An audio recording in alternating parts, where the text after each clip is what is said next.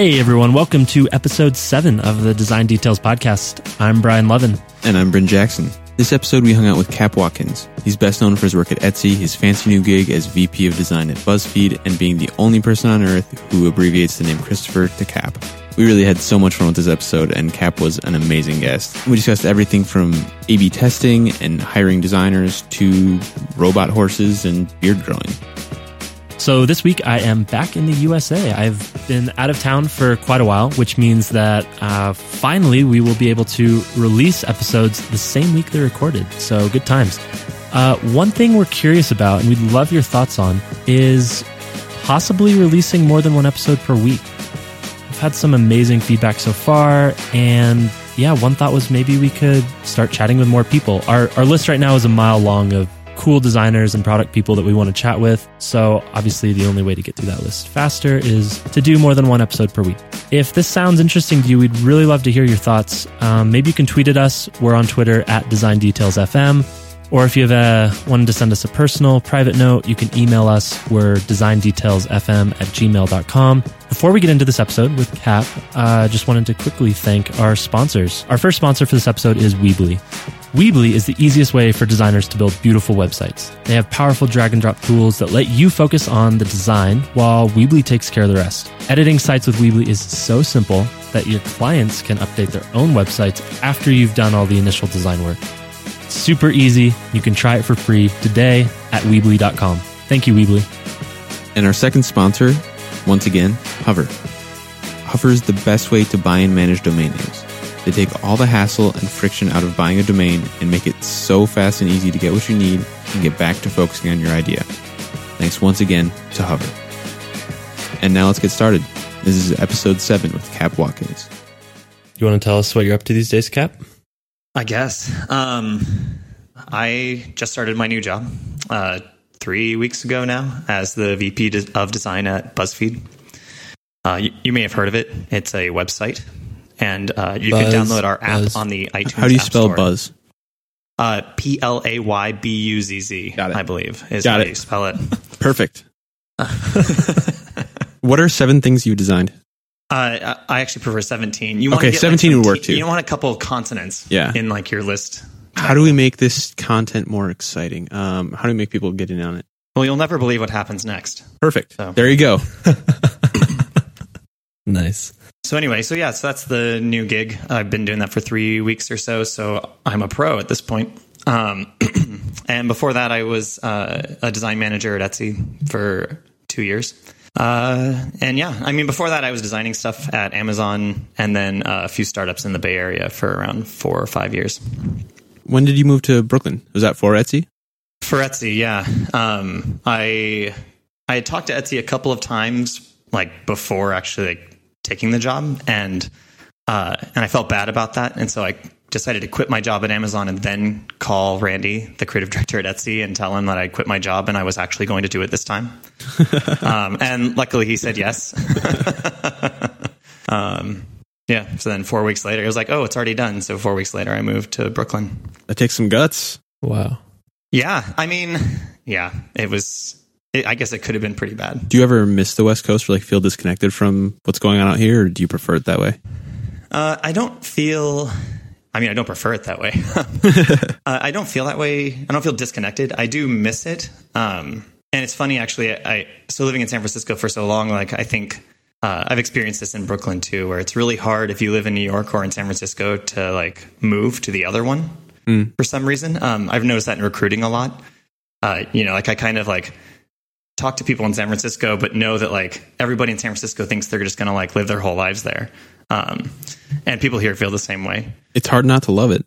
It's pretty awesome. I mean, you know, uh, Mike Davidson would say the bread's not very good, but um, the bagels are terrible here. Oh my god! If he tweets one more time about that, I'm going to lose my mind. I'm going to mail him a loaf of bread from New York just to you know make him feel better. While we're on that, can you just mail me some bagels like once a week? That would be fantastic. I, I should actually. That's that's a startup. Seventeen bagels. That. Yeah, that's a, I can't miss a recurring buy of bagels from the East Coast. Yeah, bagel.co. Bagel.io. Bagel.io, yeah. IO, Input output, right. bro. That's right. Well, what am I getting? I guess I'm getting money for bagels. Um, that's that's what you get, and the satisfaction. That's right. Um, no, I miss it. I mean, it's been interesting going back after being gone for a while because I was in Seattle for Amazon for a year and a half, and now Brooklyn for over two years. So it's been like maybe three or four years since I've lived in San Francisco. And going back now, it's pretty interesting to like. There's a much bigger glut of like like technology was big when I was there, but it's so much like larger now. Um, I think the last time I was there was like the dream, like uh, the Salesforce. What do they What do they call that? Oh, Dreamforce. Dreamforce. Oh my God. And like I, I tried to get to my hotel, and like the guy had to drop me off like 12 blocks away, and I was like, "What is happening?" Was it in Soma then? Uh, yeah, it was in Soma. It was terrifying. I've never seen anything like it. that never happened when I was there. Nothing even remotely like that. Like the closest thing was like Bay to Breakers, which is awesome. Did you do SantaCon while you were here? I did not. Or like the citywide pillow fight? You know, I, I saw, I guess we didn't have Vine or Instagram back then. Someone somehow posted a video of that, and I enjoyed it that way. Okay. That's fair. But no SantaCon, no. That's crazy to believe that, that those services didn't exist like four or five years ago. It is crazy. I was curious if there's uh, any difference you find in design styles or or what's going on in the design world on the East versus West Coast, or has the internet pretty much bridged that gap?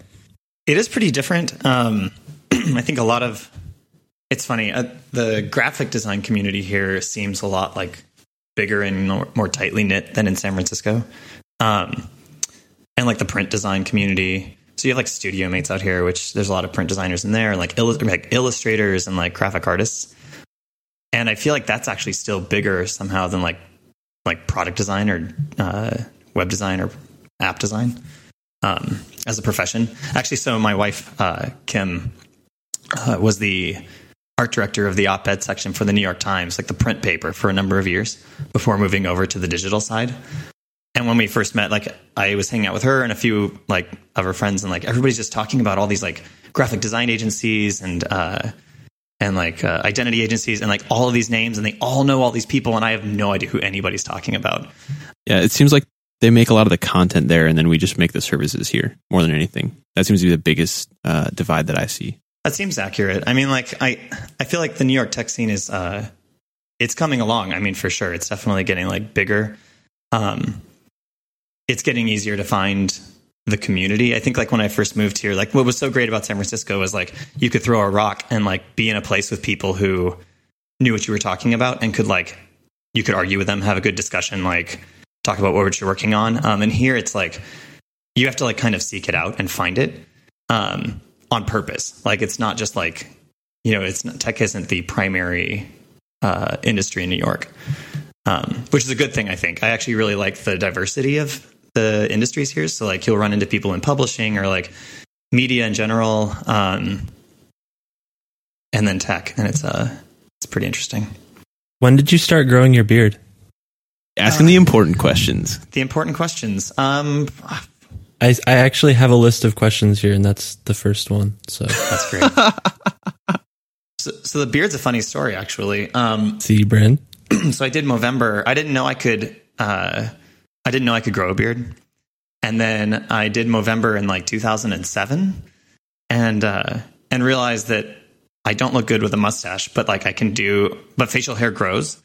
So like I decided to try it, and uh, What do you mean you didn't know you could grow facial hair? Like you looked in the mirror a month later and you were like, "Holy shit!" Well, I just I I just shaved all the time. It never like it never really occurred to me. I mean, you know, it never really occurred to me to like try, you know.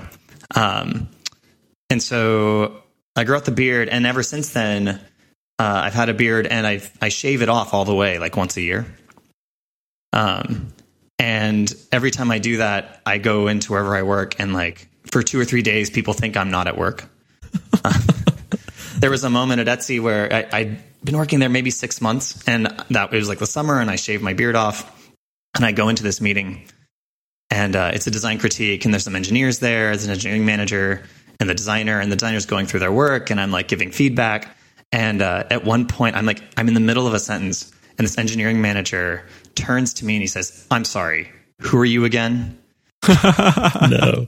this guy thought that I was just some dude who rolled into this like meeting and like was trashing the design.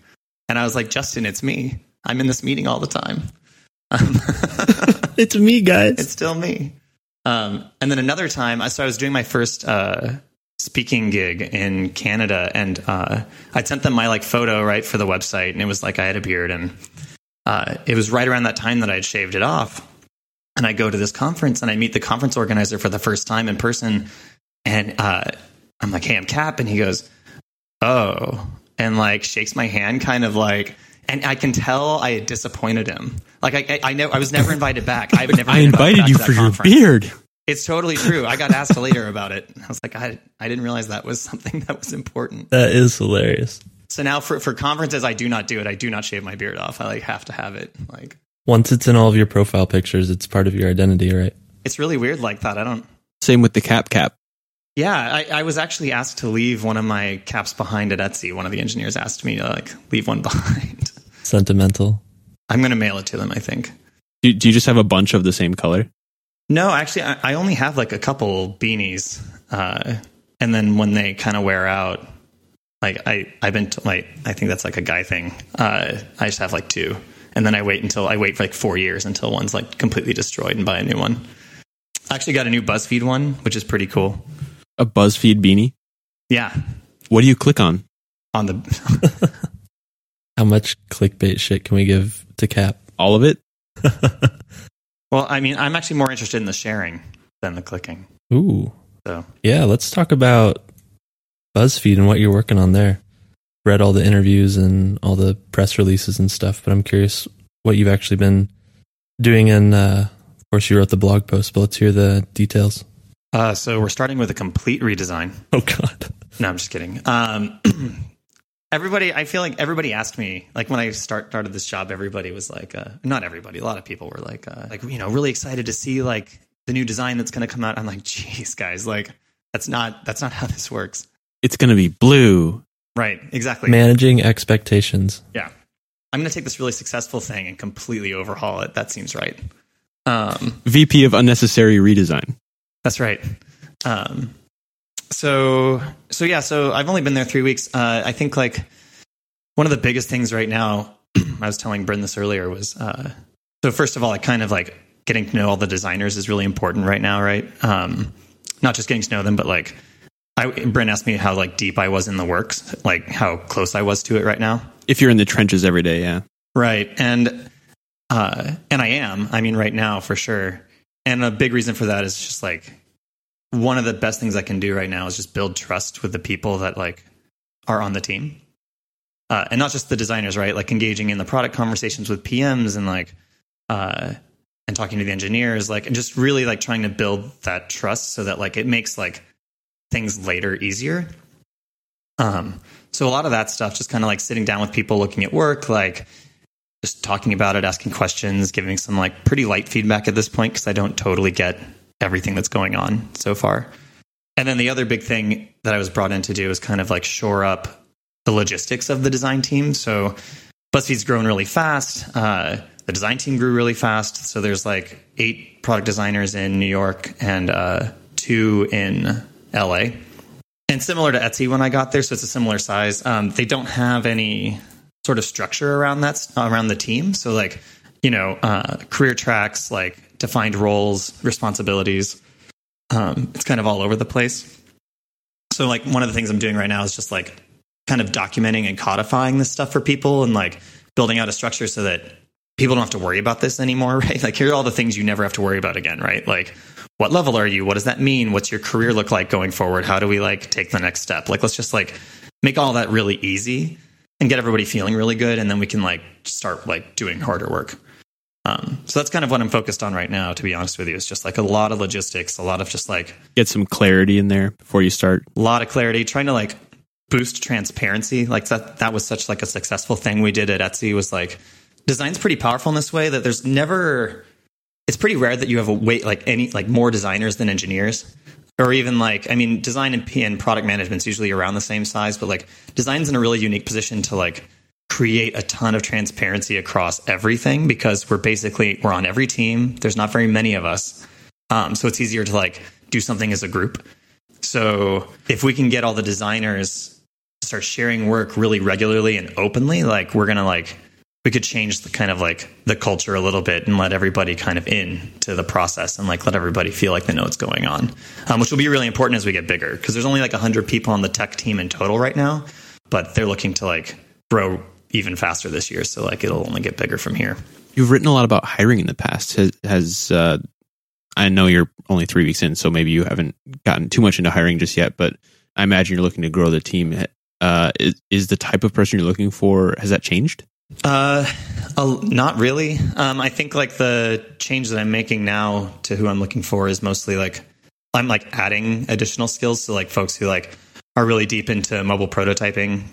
Like that's something we haven't really like required in the past. Really, at, at Etsy wasn't something that like it was nice, but it wasn't something we like kind of pushed on too hard. But BuzzFeed's in a place where like 60% of the traffic is mobile. Um, so so we should probably find people who can prototype for mobile. it makes sense. But other than that, yeah, I mean, like I'm still looking for generalists, uh, boring designers, boring designers, like folks who can do like or be responsible for like the user experience and the visual design and like uh, if you're working on the web, the front end implementation of what you're working on.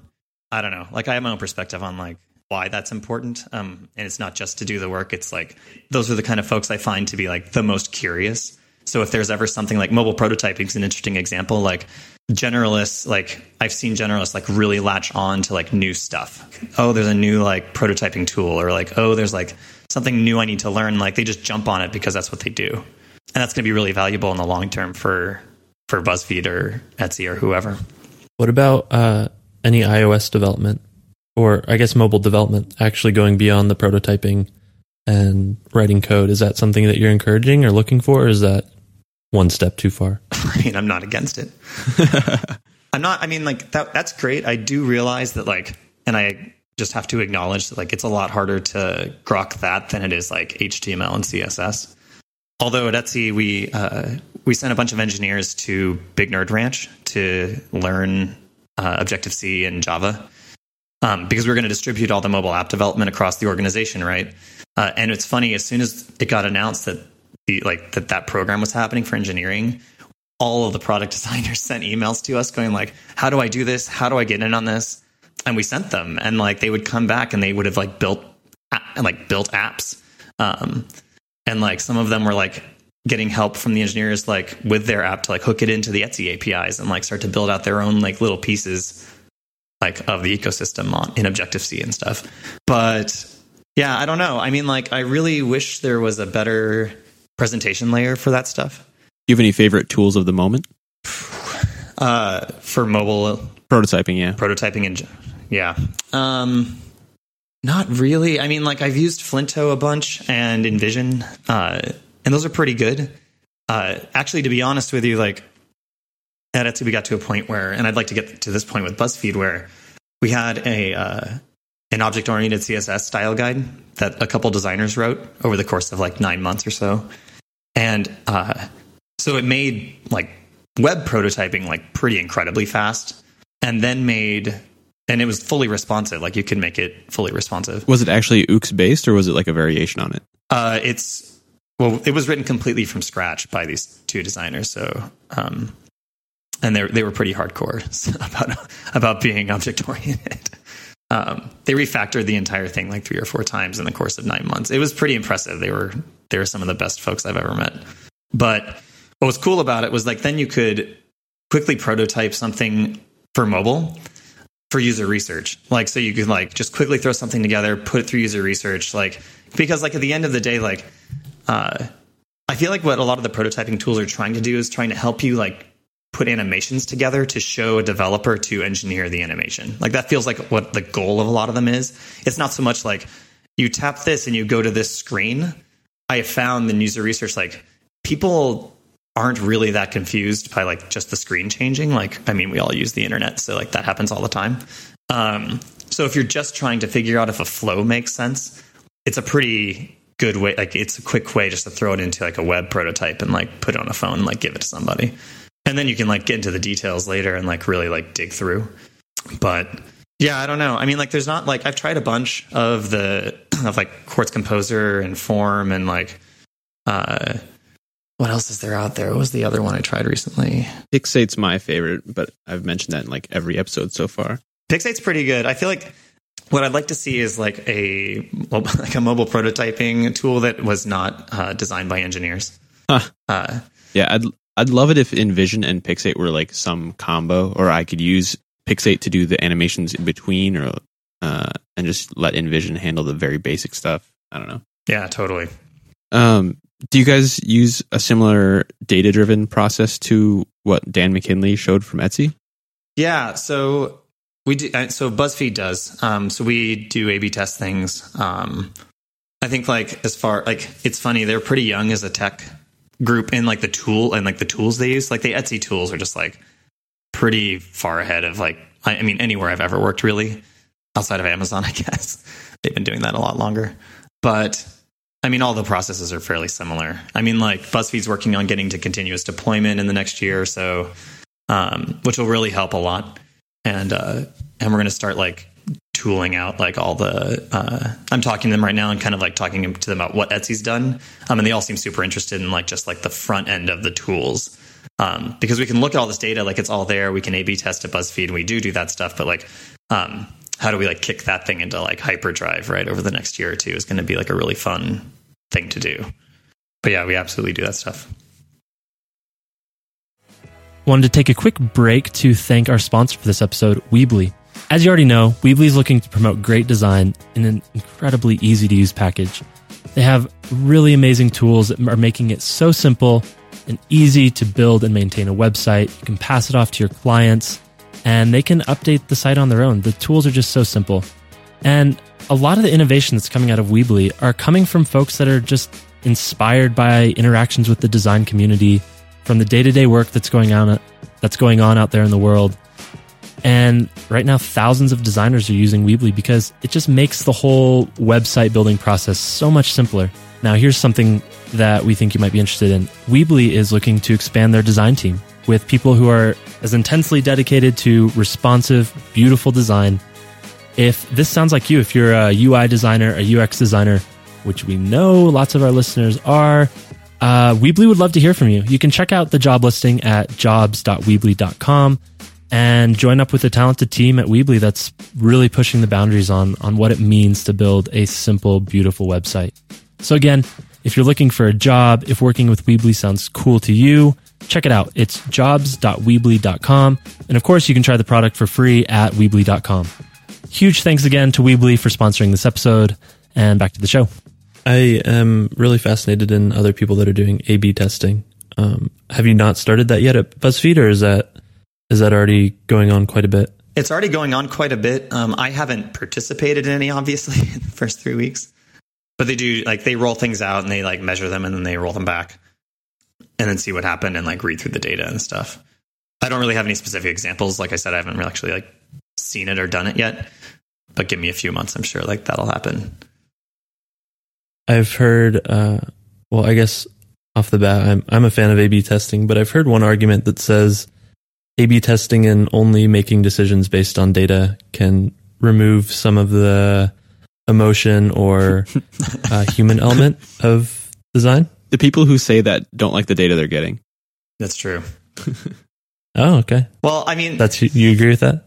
I, I mean, I'm trying to think of how to put this. So, like, there are more. There are multiple types of data, right? Like, so user research is actually just a data stream. If you look at that, look at it that way. Like, you have user research that's an input into the design process. And then you have A B testing, which is an input into the design process, right? It's like, it's not a decision maker so much as it is like information to make the best decision.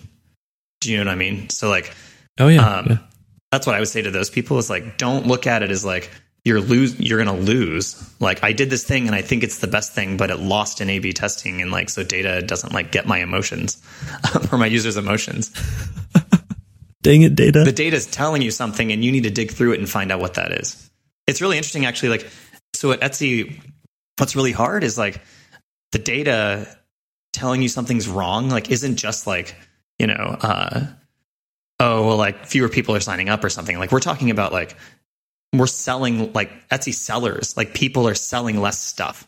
And like that's like that's bad for etsy kind of but it's really bad for the community right? So like sure like maybe like the buyers aren't getting the sentiment we want them to get but like do our do the does like the platform the community on the platform really care right? Like, do like, or do they really care about like, oh, this person found my like woodworking shop and they bought the chair that they wanted, right? Um, so you like, you kind of have to like take your personal feelings out of it a lot of the time and like try to like get into the heads of the people that like are using it or the people that are important. At Etsy, did you ever find the the product being at odds between the needs of the buyers and the sellers, and you had to make a decision one way or the other, or did you find that those often aligned? They often align. I mean, like they at the core of all of it, like both like both ends of that, they both people want the same thing, right? Like the person shopping wants to find the thing that they want, right? And like the person selling it wants them to find it. So like those two things are always like if you look at that as like the total core of it, like that's always in, aligned. Now, what like what's hard is like the seller community is like pretty vocal about what they would like to happen and what they need.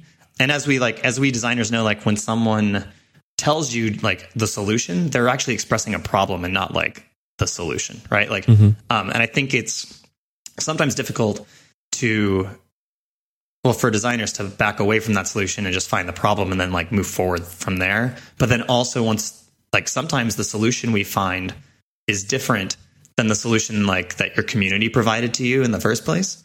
And that's a hard thing i think for people to to like understand right is like this is solving not just your personal problem but like you expressed a problem lots of people are having and this is a solution that like takes care of all like most of them instead of just like this small like slice of them so that's just that's a tough thing It's like the asking for a faster horse. God, that's that's the example everyone gives. I'm so sick of hearing about faster horses. I was I was trying to avoid it, but you went there. Well, the thing, yeah, no, I mean, but it's a it's a good example. Like the problem isn't how fast you're moving; it's just that the person wants to get from A to B uh, more efficiently, right? So, well, Yeah. Yep. yeah. Anyways, yep. Can we beat this dead horse? I gotta I gotta tell you, I think someone would have actually probably accepted a faster horse. If it was as fast as a car, would we really be talking about cars right now? Guys, if we had robo horses, how cool would that be? That's what I'm saying. Oh yeah, motorcycles. They're the best. They are the best. I want a fleet of motorcycles to pull my carriage. Wait, wait. Do you have motorcycles? No, I don't. Damn it. I don't have any. Damn it, Cap! We could have talked about motorcycles. Thank goodness. no, I've never I've never owned a car in my in my life. Thank goodness. I'm going to ride the new Ducati Scrambler like right after this with Sam. I'm so excited. I don't, I don't even know what that is. Uh, dude, I'm with you, Cap. I don't understand. Yeah, New Ducati. That's about it. I, I'm gonna ride the subway later. I think. I'm getting on an airplane. Oh, that's cool. Mm. That's a fun fun method of travel. In in South Asia, that's kind of risky. Maybe maybe we don't do that. Wait, is is it is it a is it a horseless airplane? Can you take a robo horse? Oh yeah, across the water. I mean, seahorse. Hello, the robot Oh yeah, yeah. can do whatever it wants. a robot seahorse. So, Cap, I'm curious. Um, are most VPs of design outside hires like yourself, or are there a lot of cases where people can work their way up to that position? That is a very broad question. Well, the thing I'm curious about is how how VPs of design getting hired from the outside, what what they can bring to the table in terms of a new perspective or or outside point of view versus someone that's been there for a few years. So I actually don't know if. I mean, I guess it must be possible to be promoted to VP of design, like just from like after being at the company for a bunch of years. I mean, like, I mean, Randy Hunt is at Etsy, and he's he's now he's been there a very long time, and now he's like the creative director of a lot of stuff um, at Etsy. Whereas he was just like the creative director of like two people, like I think when he started or something like that. Um, so it's like that position and role has like grown tremendously in the last like however long he's been there. So that seems totally possible. Um, but coming from the outside, I don't know. I mean, I, I'm not totally sure. I think I was kind of an accident for BuzzFeed. Um, I know they were an accident for me. I actually, this is a story I don't think I've told any of my bosses at BuzzFeed, but um, I, I actually started talking to them because I was trying to poach their designers. Oh, the secret's out. true. Uh, and I wound up getting poached instead. The poacher has become the poachy. Yeah, I was talking to I was talking to someone about like you know my perspective on design and whatever, whatever, and they were like, "You should just come work at BuzzFeed," and I was like, "Yeah, sure, maybe." Um, and then I had uh, had a beer with like the VP of product who was also fulfilling the role of VP of design at the time. And he told me later, he said that like, you know, he didn't really like he felt like he needed someone in that role, but he didn't know what it what it looked like or like what um what that person might like what perspective that person might have or like what experience they were looking for. And so he and I talking and product managers make the worst designers too. Holy shit. Well, he was actually the first designer at BuzzFeed way back in the day. I was just picking on Brian who started as a product manager. Oh well. I couldn't tell if you were being serious and you just forgot or you just being a Nope, I was coming at you. being a jackass. Brian, you're great. Don't let anybody tell you any differently. Thank you. You're welcome. Thank you. Um, but yeah, it was totally an accident. And like we talked, and like he said after that, he was like, "Oh, I guess that's what we need." so I don't know. I mean, it really depends on the needs of the organization, right? Like, I mean, like we talked a lot to designers at Etsy, and I'm saying similar things to designers at BuzzFeed about um, people who are interested in switching to management at some point. Um, it's rare that it's hard to promote somebody like up a level as a designer, right? Like if like, there's nothing really ever blocking that from happening if like the skill set's there and like they've like achieved what they need to. But in order to switch to management, like the need has to be there and like the right fit has to be there. Like even an internal person needs to like meet a need to become like to switch over into that role. And so that makes it a lot like trickier, I think. Uh, and uh, like that's probably a reason a lot of people come from the outside. Also, a lot of designers like don't ever want to manage anybody. Like, I mean, I talk to folks and like ask them like what they're thinking and like to consider it and just you know roll it around in their heads. And a lot of people come back and they're just like, no way, no thanks. Like, I'm really happy doing design work and like just getting better at that and being a leader um, as a designer. Uh, and I don't ever want to do what you're doing. it's like, which is totally fine and legitimate.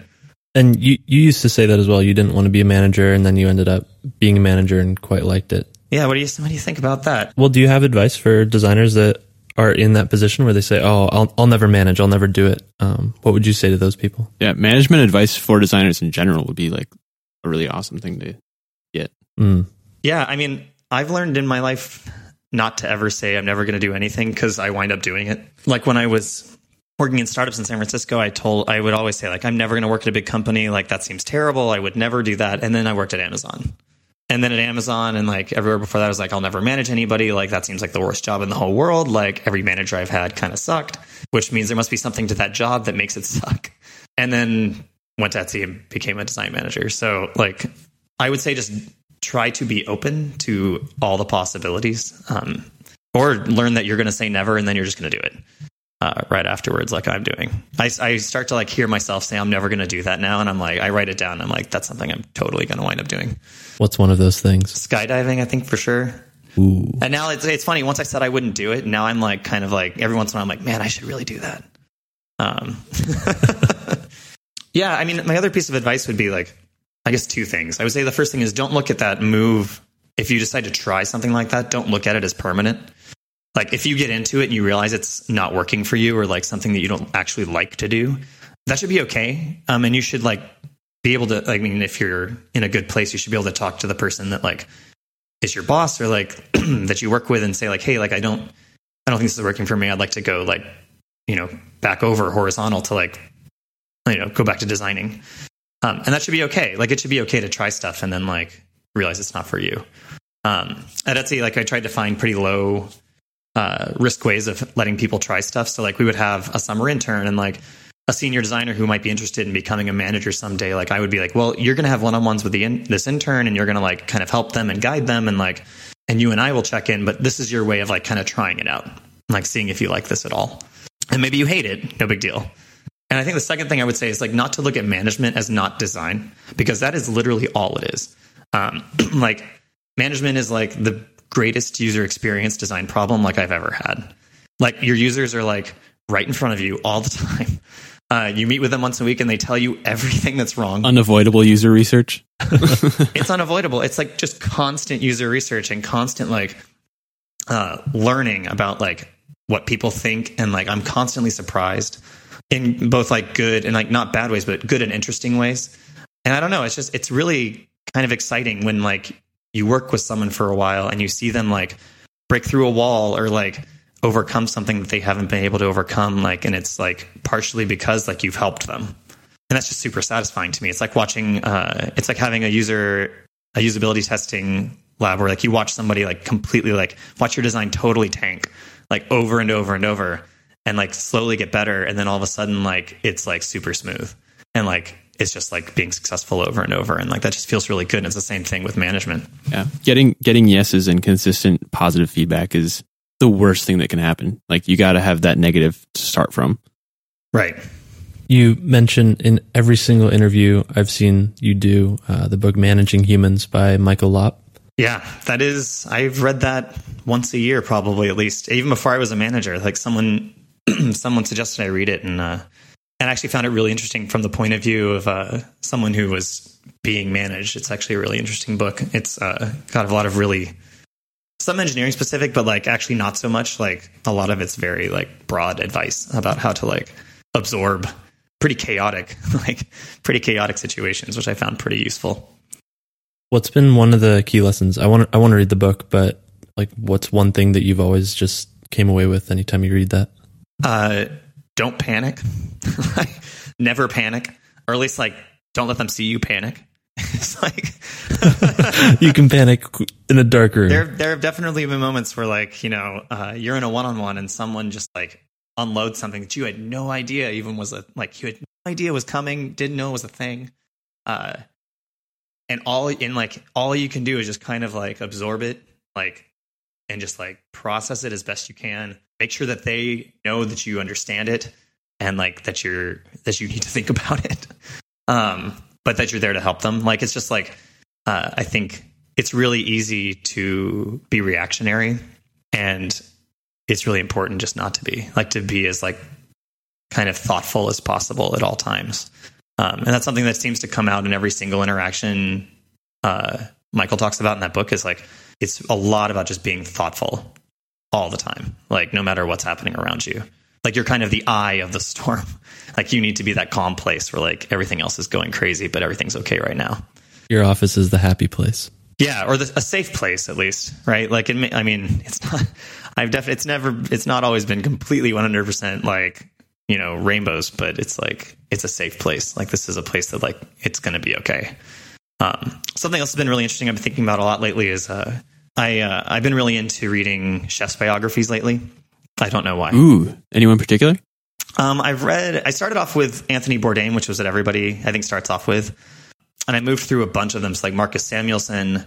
Uh, oh, who's the guy that does that cooks at uh, Alinea? Grant Achatz, Grant Achatz or Achatz, I guess. Achatz, whatever. Um, I always want to pronounce it the French way. so his book's amazing uh, because it talks about like I'm not sure if you're aware, but like he like uh, so he was like winning all these awards, and it turned out that he had like stage four like throat cancer, and he was gonna die. It's crazy. Like, and they were like gonna they were talking about like cutting out like his tongue and stuff to like save him, and he was just like, no way, right? Because like he's that's his identity, and it's just like man, it's like what a it's like if you're a designer and someone's like, oh well, your your hands have got to go. Right? It's like God. like I mean, what would you know? What would you do? Or your eyes, or something like that. Like, what would you do? You know, um, Yeah. it's it's a crazy, crazy story. But um, but I was reading about I was reading Anthony Bourdain's book, and then like Which one was that? uh, Kitchen Confidential. Yep. Awesome. I have that one upstairs. and uh, he he talks about it in this book, and then he also has been asked about it in a few interviews recently, and it's brought it back up for me. Sorry, he was asked like, what's the most valuable trait um, in a person or an employee, and like he his answer is always the same, which is uh, he says punctuality, um, and he talks about how like someone being on time is like it's a sign of respect for like you, like the person that they are like either friends with or employed by. But he goes on, he goes beyond that. I, I think punctuality is important too, but I actually don't think it's the most important trait. Uh, but he goes on to talk about like how what he really means is he says there's two types of people in this world. They're the people who do what they say they're going to do, and they're the people who don't. And like that's like been really interesting to me as a manager, and actually something that came up. I was asking for uh, feedback from some of the folks that I managed at Etsy as I was leaving because I wanted to like know what I should keep doing, what I like should stop doing, and uh, and one of them said to me like, you know, I always know that when I talk to you, like something's going to happen, like you're going to help me, like something will actually happen, and I've like, and I didn't actually realize that's that was true, but I've realized since then like how important that is, and how that's something I always felt like I was missing in my like relationships with my manager was like I would talk to them about stuff and like they'd be like, yeah, that super sucks. You're right, and then nothing would happen. Right? We would just like continue. Everything would continue to suck, and it just can't be that way, right? Uh, especially if you don't want people, to, if you want people to stick around the long term, you can't just let that stuff ride. You have to like help them and do what you say you're going to do. Would you be willing to share what somebody told you you should stop doing? I, I have to tell you, I think it, unless that hits too close to home. No, I'm. It's fine. I because and this isn't like I think this is pr- probably because I was leaving and people were having the feels, but no one really had anything to tell me about that. Whoa, that's a good sign. Well, I, I mean, we were all we were all having the feels. I think it was like if you worked at Etsy and you actually told him something that was a problem, you should tell us. Just hit us up on Twitter. Uh, no big deal. We know he's lying. Right. yeah, we'll call Cap out on Twitter. No, tell no, tell me. like, tell me. They said you should stop shaving your face. no, I think like I think if I could have like changed anything, I think I wish I could have. Um, there were a lot of times I had more responsibility than I think I was probably capable of handling. Like just like we were short staffed a few times, and I wound up taking on the stuff that we were short staffed on. I'm someone who just says yes to that sort of thing and like just tries to take care of it, but it wound up like stretching me like beyond probably what was like possible. Superman complex. Uh, I mean, I don't know. Someone had to do it, you know, and I, like I cared about all I cared about all the work and I cared about all the like designers, and so it was just like I took it on because of that. You know, you do the best you can, but it's like it's just like I knew that people weren't getting the same like amount of like attention and like care that like I could have given them if like I'd had seven reports instead of like 13. Right. So um, I'm trying to be very conscious of that, like at BuzzFeed, because like design's a pretty broad thing at BuzzFeed. And like right now, like there's only eight product designers, but that's going to grow. And so I need to make sure that like I have a like pretty great management team in place and like no one's stretched too thin and like I'm not stretched too thin. And like um, it's something I'm pretty hyper aware of these days. What does a product designer at BuzzFeed's job look like? I mean, not that much different than, I mean, probably anywhere that you or I can think of. So like it's, um, you know, working with the product managers, working with the engineers to like come up with like what we're going to do, when we're going to do it, how we're going to do it. Uh, obviously, design it, and, uh, do a few passes, like iterate, and then just ship it. Is there a lot of like? Does that? Do you guys lean more toward UX or UI illustration? Is is there something that some of your people specialize in? Uh, there's, a, I mean, so everybody being responsible for everything means that like i mean we don't really have specialists but obviously like some folks are like heavier in one place than another. Like we see that we saw that at etsy too right? Like some people were like really high up on like they're like super hardcore front end folks and like pretty good ux people and then like the visual design was somewhere in the middle right? Or like uh, really strong ux folks with like good visual design chops that like had never coded before. And so it's like you get these like nice mixes of people. And we have a little bit of that at buzzfeed. Um, like there are a couple people who are like pretty like deep UX thinkers. Some a couple of them like HCI degrees. They've been like thinking about that for a long time. Also, a couple really strong front end folks, uh, and then like some really like pretty awesome visual designers too. So like um, it kind of runs the gamut. It just kind of depends on who you're getting. I think like the the key for me like long term is like to make sure when we build teams, we're building teams of complementary people. So like just like it is one person's responsibility to take a project all the way through to completion, right? But like uh, having people around them that complement their strengths and weaknesses, like will make their work better on the thing they're doing. So just making sure as we grow the team, we're like putting those puzzle pieces together in the right way, so everybody can like, kind of like level up each other is like going to be really important. Awesome. On a higher level, what do you see as the biggest design challenge that BuzzFeed's facing right now? Uh, I mean, internally, it's mostly the transparency thing. Like, just I really want to nail that real bad because, like, right now, like you can look across BuzzFeed, and I think I mean the BuzzFeed designers would say this themselves. Actually, like it's kind of like there are parts of it that are kind of all over the place. Like you know, tons of different button styles, and like there's not really a lot of cohesion. Which, look, we've all been there, right? Like, I mean, even I bet an Etsy designer today would tell you that's still the case. Been there. Don't we live there? We live there year round, right? I built a cabin there. I don't want to see that cabin. no, you do not. It's really messed up. But I think it's going to be really important. Like transparency will help us, like first of all, start to like bring these things together, and then also we're working there's a team starting to work on like a codified style guide, which will help a lot.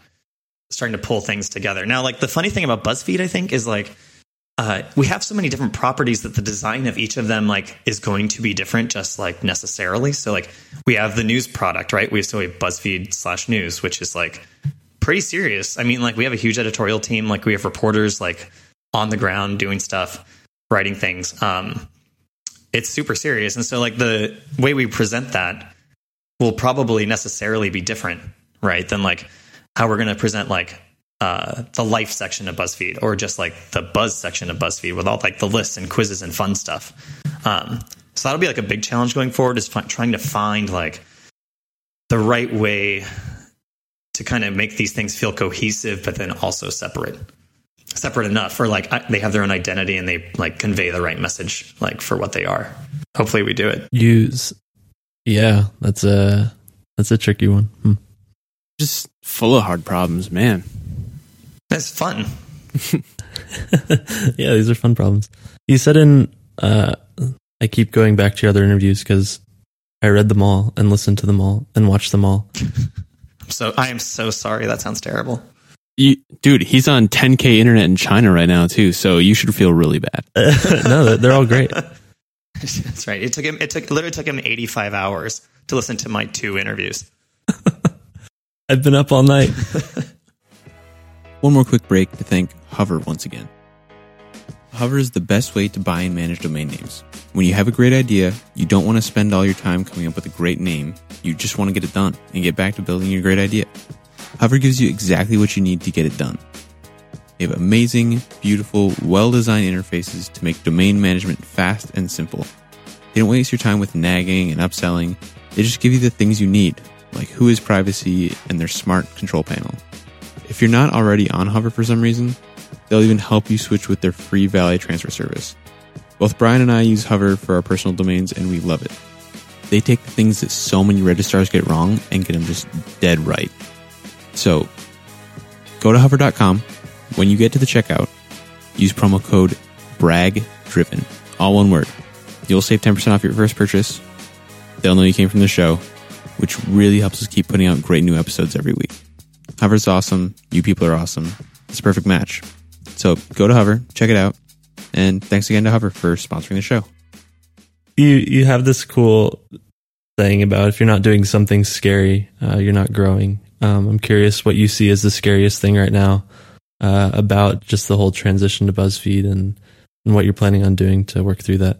Feel like a therapist, sort of. I mean, was all of that not enough? uh, I mean, all that, all that stuff. It's funny. I think like the scariest part so far has just been uh, so like at Etsy or at any other job I've had. It's like, or Etsy actually. Let's just use that as a good example. Like I was managing folks, but like I still had like I had a creative director who I could like go to and like kind of double check like what I was doing and making sure that like that was like the right thing to do and obviously as a designer like having like a product manager or ceo or like you know like someone that i was working really closely with to like you know shape whatever i was doing. At buzzfeed like i i'm definitely working with like the vp of product and our publisher and a bunch of other people but like at the end of the day like kind of what keeps coming back to me is like i don't know just kind of like you're in charge now like do what you're do what you're gonna do like right? Um and that's a really the net's been taken out from under the high wire a little bit. Um and so now like i'm starting to like shape this team. And and i mean like i'm checking with everybody i can check with. Like like i'm like running stuff by like kim my wife because like we both have done this before. And like i want to make sure i'm not crazy. Um but like at the end of the day like it's kind of like it's on me right? If like something if this doesn't work out or if it like something goes wrong with the team or if something breaks like that's like the thing that's like like, oh well, who made that decision or who like said that was a good idea? Like, oh, that guy. Um, which, I, which I used to share that. I used to share that responsibility. Um, That's terrifying. so that's pretty terrifying. And I, it's funny. I didn't realize at first. Like, I I kept kind of checking in with folks about like like the of product, like about like decisions I was making, and I, I learned pretty quickly. I started to get this impression that like he was kind of like, what? Why are you asking me this? Like, you shouldn't be asking me this. Just go. Just like I trust you. Do this thing. And so now I'm doing that, and uh, you know what could go wrong? Probably nothing. Um, Also, everything though. Yeah, yeah, definitely. also, everything. That's okay. I mean, like that, that's the that's the cool part. It's like that's why this is like again like management. That's the scary part. You're learning. Well, and management being design, right? It's like I mean, I mean, heck, like shipping something's scary, right? Like at Etsy, when you ship something to you know a site that like last year did like 1.4 billion dollars in revenue, like that's a really scary thing. Like you take down the website, like you, it's pretty scary. Like that's like something that can happen. Um, but you do that, and like something goes wrong, or like your experiment fails, and like as long as you recognize the failure and you like iterate from it as quickly as possible, like you're going to be okay.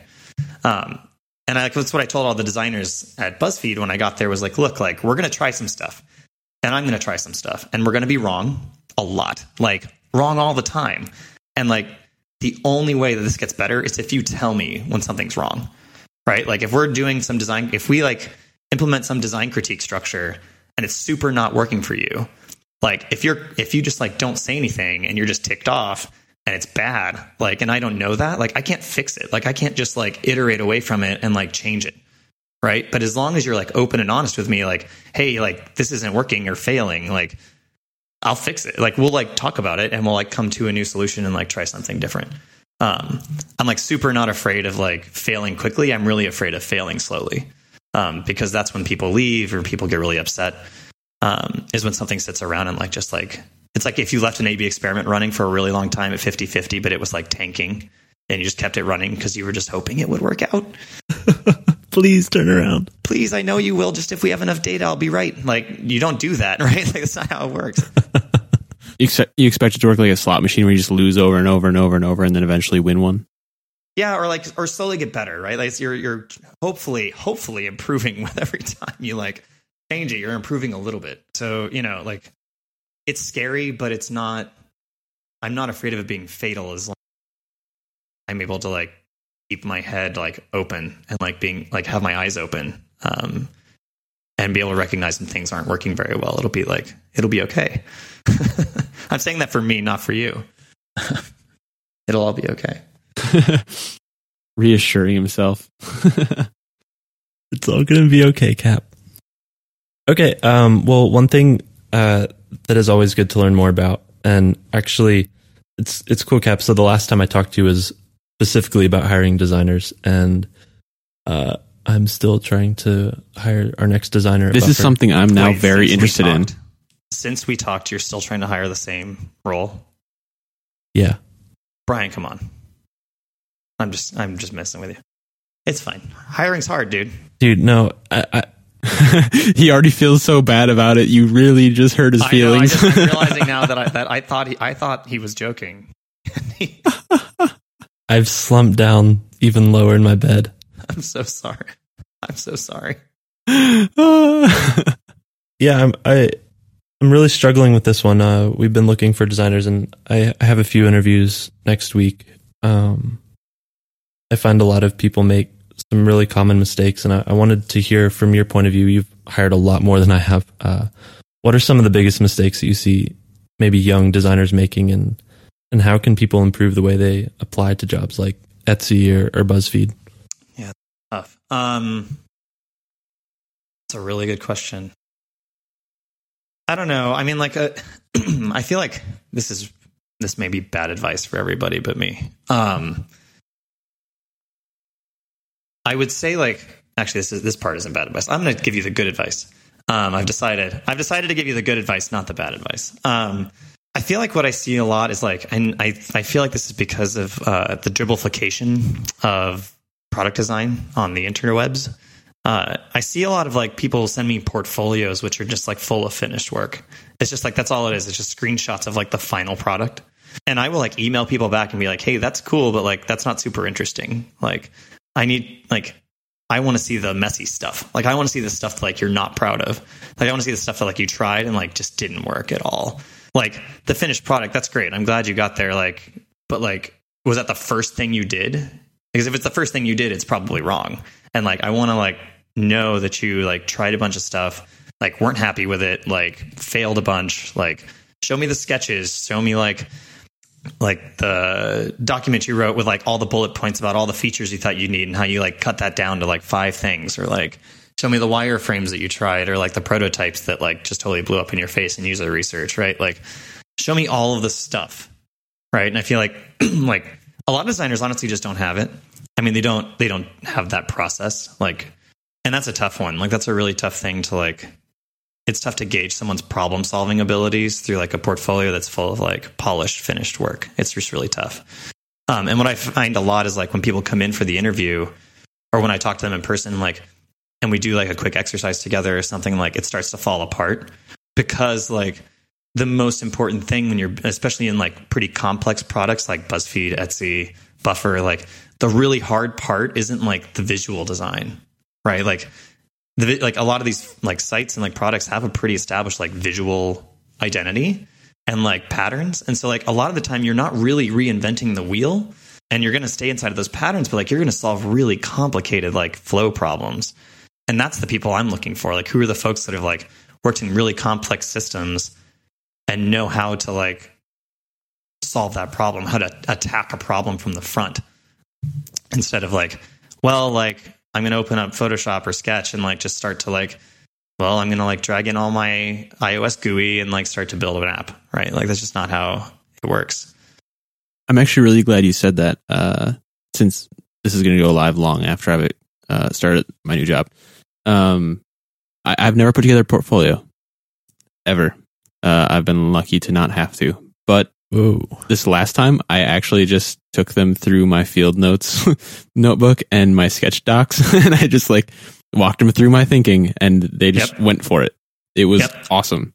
Yeah, I mean that's the thing. Like, I like your portfolio doesn't also also to be totally honest doesn't have to be this polished like beautiful thing either, right? Like, it doesn't have to be like like I really appreciate the people that write blog posts about their projects, and they're like, and then like here's the process and here's like some artifacts and like that's really nice. That's actually super great. Like i wouldn't discourage anyone from doing that.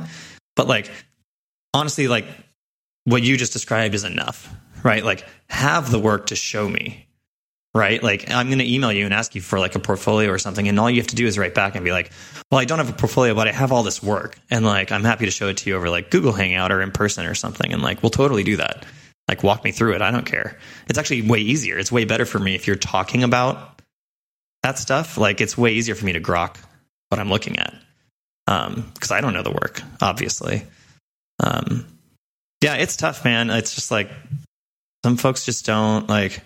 I mean, and I totally get why. I mean, I didn't have a process either until I went to Amazon. I was the only designer everywhere I ever was, so I didn't even know what that should be.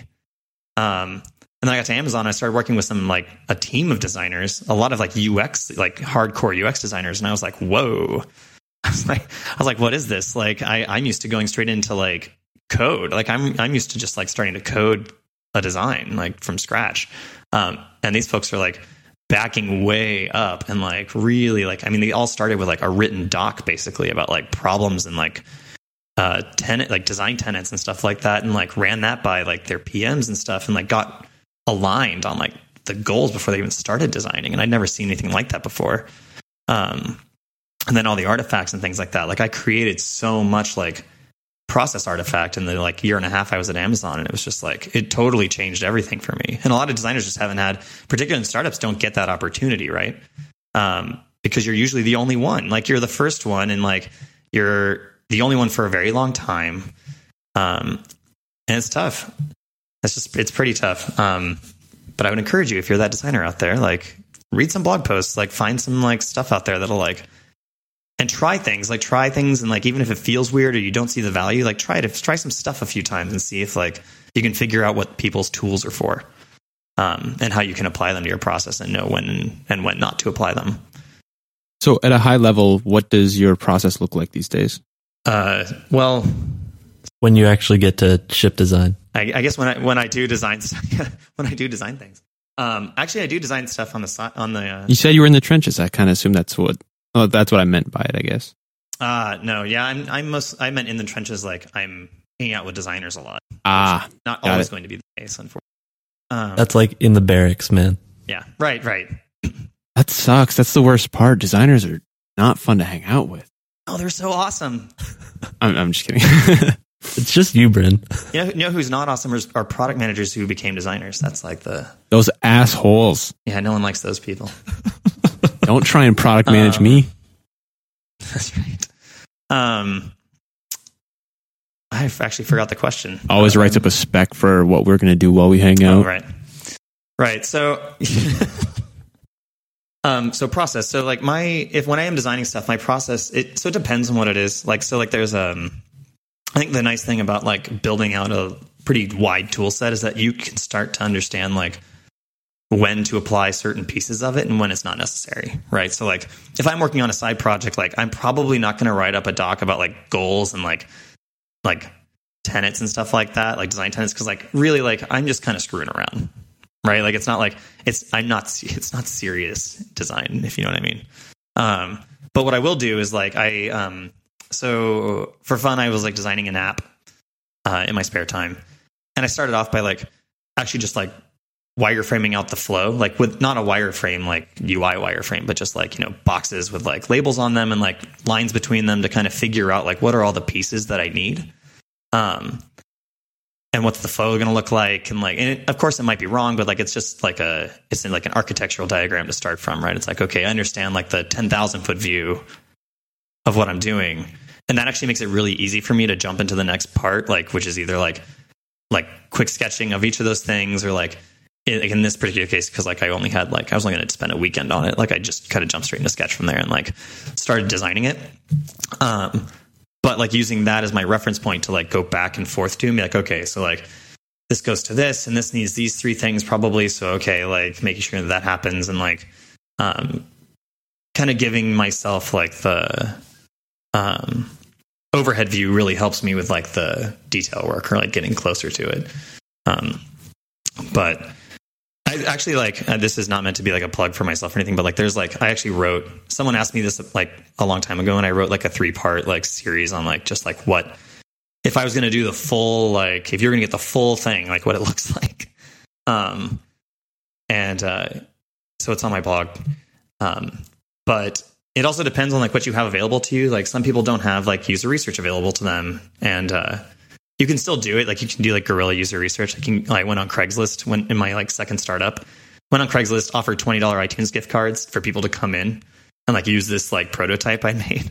And now like I realize I've realized later in life that that wasn't a safe thing to do, but we're all alive, so it's okay. That's actually what we did at Shop Savvy. So Yeah, I mean it, it super works. I don't know why. Like I don't know why no one's like gotten robbed or like you know held up by like some like random Craigslist person looking for twenty bucks. um, but it totally worked out, and it's like super helpful, and it'll help you get like the big things for sure. Like you'll see the big glaring things that people like stumble through. But a lot of people like it just depends on like your time and your resources and like what you're able to like accomplish. But like, um, it can be pretty deep if you want it to be. I can see that being a challenge for like a new designer at a startup where you don't have time to a go through that process, but b you're not gonna necessarily have the time or resources to have multiple iterations. So your portfolio then would be only finished products, and whether it's crappy or not, that's kind of what you had to do. Yeah, I mean, I I don't know. That's that's interesting. I've never. I mean, so I was the only designer at Zoosk and Formspring. Um, Formspring for a long time. We actually wound up hiring a junior designer eventually, but um, and in all both those cases, like we were moving really fast, and I was able to do like multiple passes at like each feature or each like thing we were working on. Like it wasn't like we didn't ship them all, obviously, but like I was able to like get multiple versions like quickly like designed and like we could all look at them together and like iterate on those and like even in code like while we're coding like the nice thing about formspring is i met this uh, engineer sandosh and like he like a really he was a great like really amazing engineer but also like had a really like good mind for design. And so like as he would be like writing code and i was designing like he would run into things and he would like show them to me or i would show my design to him and we would be able to like bounce it back and forth. Um, and he always had really good insight. And like, so as he was building something, he might run into like an interaction problem that we hadn't anticipated and he would be able to see it. And like, he would, he wouldn't just keep going, right? He would stop and be like, Hey, so like this is happening. What do you think about this? Um, and we could fix it or like iterate away from it. But like, I, I've never had like the speed be a problem. Um, I've never actually, I don't know that I know anybody that's only ever done like one singular pass or only had the time to only ever do one pass at everything they're doing. And if that's the case, like you may be moving too fast. Um, Yeah, maybe so. like you don't have to ship them all. That actually brings up another. Sorry, you don't have to ship them all. You just have to like, you just have to try some stuff, you know, like it doesn't have to be like perfect or like built. It just has to be like designed so you can look at it. That yeah, yeah, no, that's that's true. And it, what you said now brought up another thing for me is, as a designer, make friends with the engineers, uh, Live with the engineers. especially Yes. The front end guys that are actually going to be building your stuff. Um, being able to just show them what you're doing and have them say, you know, teach you about why things will work or won't work, and and all that has been immensely helpful. And sounds like it was for you too. Yeah, yeah. I mean, like the it's it's kind of funny. It's uh, I feel like a lot of places put up like try to put like put up walls between like design and engineering. they want departments, which yeah, and it's real strange. And it's like, and then it's, those are always the places where like design and engineering are like having the hardest time. Like they're always like angry at each other, right? Like it's like like engineers don't understand design, and like designers just want everything to look perfect. And like that's I've literally heard that. Like I've heard those things said um, in the past, and like uh, and it's so interesting because like like if you can just this is again why I think design is so powerful. Like because design is just it's not like a part of a process of a development process like it is basically the process like no matter what like even when they're building something they are technically like designing it right every choice they're making Right. is a design choice and like just like every product decision is a design choice right design is a lot more all encompassing than people seem to think it is. It's not just the visuals, it's the problem solving. So anyone who is solving a problem, I mean, anyone designing a solution is a designer. Right. Right. And so like we should be like if you can look at it that way, then you should realize that we should be pulling as designers, we should pull the engineers we work with, the product manager, whoever else is like on the team in as soon as possible, like from the very first conversation. Like if it's just you and a PM alone in a room like defining a product like and there's some engineers out there like that are on your team that aren't in the meeting like stop what you're doing, grab them, pull them in the meeting. Like, because the thing is, like, if you can get everybody into the process early, you're going to avoid all this pain later when, like, you know, you're not going to hit a situation where someone's like building something they don't want to build and they're super ticked off about it because like they didn't have a say or a voice or like be part or the ability to be part of the discussion at all. Right? Like, Yeah, seriously though, who knows a platform better than the person who like builds for it every single day? right. I, I don't think it makes any sense for them not to be a part of every step of the design process. Yep. And I mean, like, I've actually like, I've met very few engineers in my life that like, like I, I could count them on one hand probably. Like the number of engineers in my life that just like were like, no, I don't actually care to be a part of that. Right? Like it's like most engineers, just like designers, like care about the product they're building. Like they have opinions about the product that they're building. They have like ideas the way like like about the way we could go. Um and man, like what a bummer to like feel like you're left out of that. Right? What a bummer. Like designers like got left out of that process for a long time too. Right? Like forever. Like I remember like fighting really hard to like make people understand the design wasn't just like the visual. Right? Like I wasn't just going to paint something at the end. Right? Like that wasn't my job. And like it took a long time to convince people of that. And then man, then we went and like left all the engineers out. like like like we, we think we would have learned or had some empathy like let's just like pull them in with us and like why isn't like let's just include everybody i mean i've been in like at etsy i've been in like product kickoff meetings with like a customer support person like engineering product like design uh like merchandising like like anybody that like wants to be involved or is going to be involved in the project like is in like the kickoff to like define what we're doing um, and that's super important. It'll like again, it'll just save you so much pain. Like you're gonna feel so much better when everybody at the end is like hands up in the air, going like, "Yeah, we did it. This is awesome," and not like, "I can't believe like those stupid designers made this decision without me." Right? Yeah. Because man, designers are awesome. We're the best. They are. They are the best. Like, I mean, you know, everybody's great, but like designers are awesome. We should put you and Sam in a room and have you fight because he thinks designers are the worst. Well, I, I would lose, so I don't want to.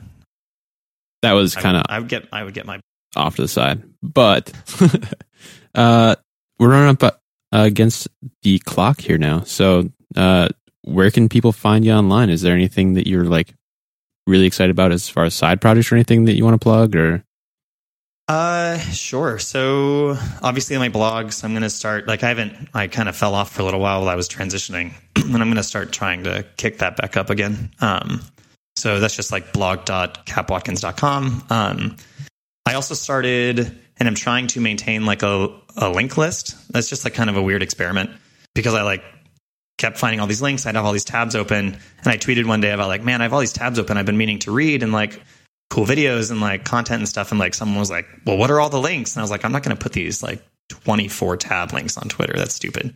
Um, so I decided to like give myself a side project and I taught myself. I, I actually have never understood how to create a database and like post to a database and like then read from a database like on the web. I've just never done that. Um, I understand it conceptually, but had never written the code. And so I gave myself like a weekend challenge to like figure that out because it seems really sim- simple. It's just going to be a form. It posts to like the database a link with a title and a description and then like reads it.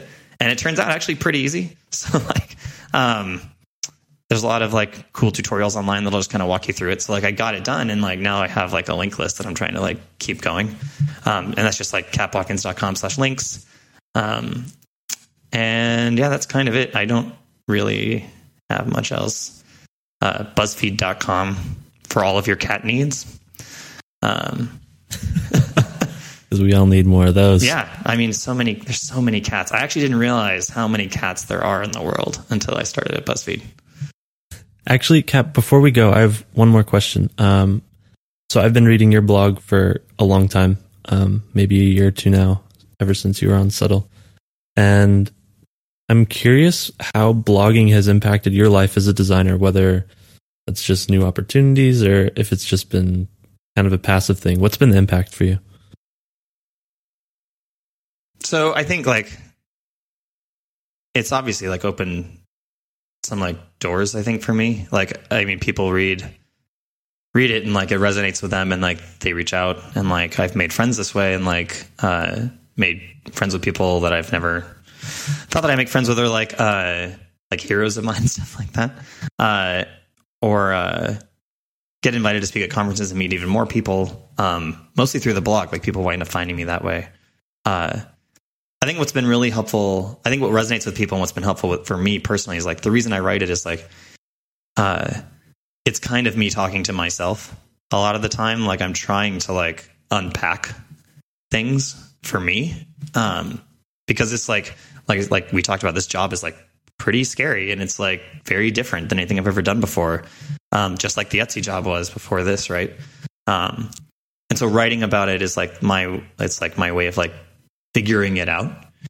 Um, and it's actually kind of funny. I like I I'm talking to the designers at BuzzFeed and like we did this at Etsy uh, about like a writing about our work, even just internally. So like forgetting like being public about it, but like whenever you are doing a design process, writing about the process and documenting that process is like a way for you to understand the decisions you're making right. It's a way it's like it's great for everybody else to see it but it's also really important for you to like be forced to write down like why you made a decision and like why you're doing something a certain way.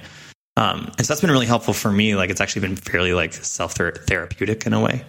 Um, and that's just been like that's actually why i keep doing it i think. Like whenever something's really bothering me or like i can't like just like figure it out um, i just start writing. And there, i have a lot of blog posts i haven't posted obviously that like um, are that sort of or there's all that sort of thing where I'm just trying to like get something like wrap my head around something. Um, and I'd encourage anybody to like uh, start writing regularly. I get actually I'm trying to remember who I talked to about this, and um, someone asked me and they said they were trying to get better at writing, and they wanted to write like more frequently. And I was like, well, like the way to do that is to actually like set a schedule. Like if you read uh, about famous authors and stuff, they all have a schedule that they keep. Um, where from like you know 8 a.m to 9 a.m or 8 a.m to noon they like they sit at their computer and they like or their typewriter and they just like write or they just sit there and think. Um but it's like you have to build a habit in order to like get better at something. And so like again, like getting in the habit of like documenting your design process or writing it down or like, like discussing like in words the way like the reason you've done things or uh, things you're struggling with like that's the only way to like understand it um, and to get better at it you just have to keep doing it very regularly and on some sort of schedule. So like my advice if like you're thinking about writing or even if you're not is to start thinking about it. And like you don't have to be public about it. Like you can write it in whatever you want. Um, but just like do it and like write about the stuff you're struggling with and like why you're struggling with it and then like try to solve it like wh- while you're writing about it. Because like man that's like helped me so much.